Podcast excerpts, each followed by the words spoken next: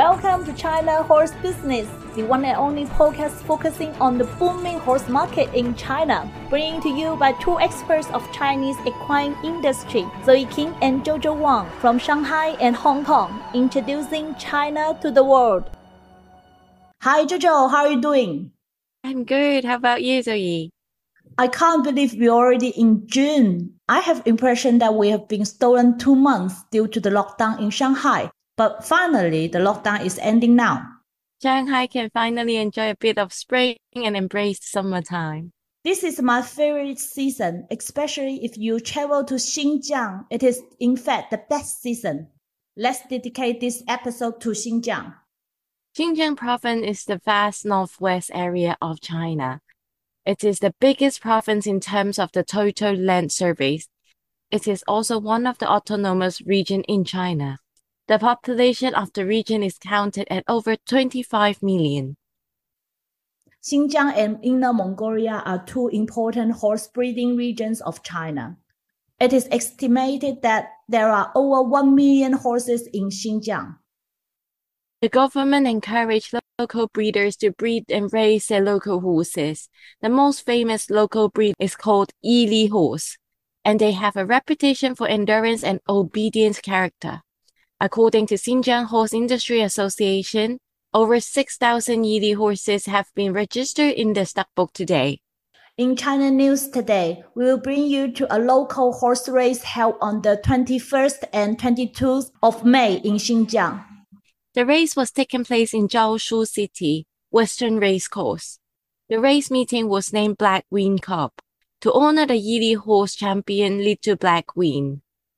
It is the first official race meeting organized in the Western Race Course. China Horse Industry Association is one of the organizers. The race of 6,000 meter was reserved for a three years old Yili horse, and the champion goes to Zui Dian, chasing the Flash, with a result of 8 minutes 16 seconds and 56. The race aims to test the Yili horse breeding results and to improve the race. Yili horses are widely used in endurance races and horseback travel.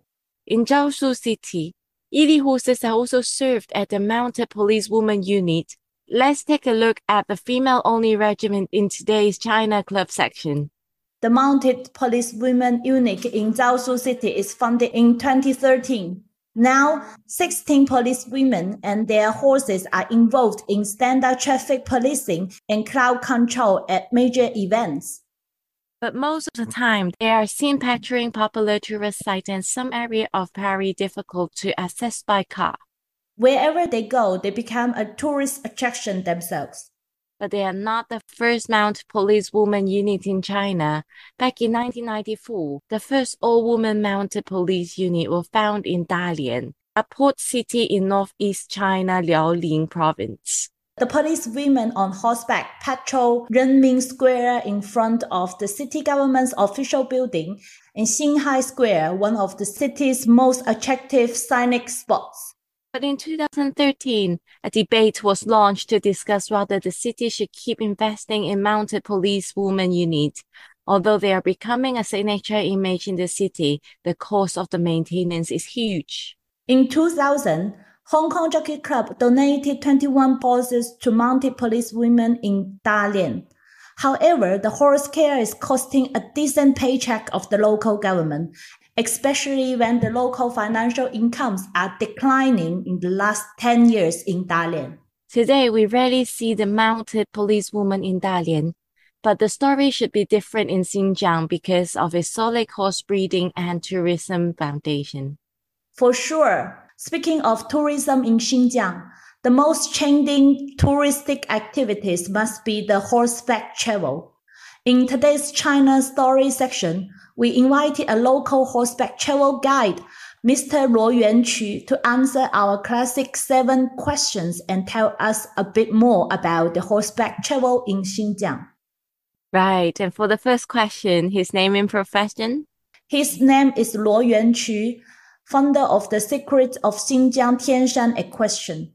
When and how did he get involved in the China equine industry?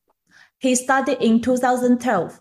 Now his company is focusing on equestrian training and horseback travel. He developed several programs in Xinjiang in different seasons to provide unique travel experience on horseback for Chinese horse lovers. For the next questions, why are horses special for him?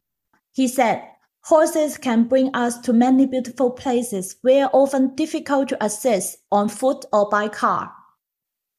Wow. And what is his most memorable horsey moment, Zoe? For him, it is every time he rides over the Tianshan Mountains range. I can see that. The Tianshan Mountains Chinese name means the Heavenly Mountain. It is a great mountain range of Central Asia on the border between China, Kazakhstan, and Kyrgyzstan. And for the next question, who's your idol? Yuan Qu said his idol is Daniel Deusser for his talented performance in show jumping. And now I wonder what is his must-have item in this stable?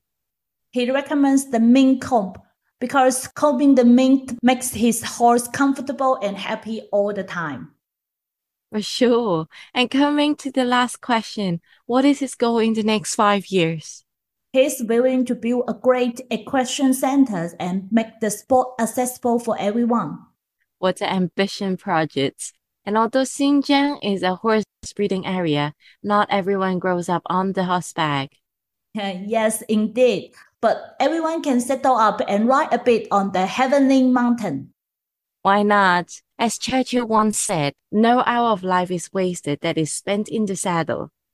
So true. Well, that's the end of our trip to Xinjiang. If you want to know more, please write to us at contact at wonder-horse.com. See you next Monday on this podcast and remember our monthly webinar China Horse Business Live. All right, bye. Bye.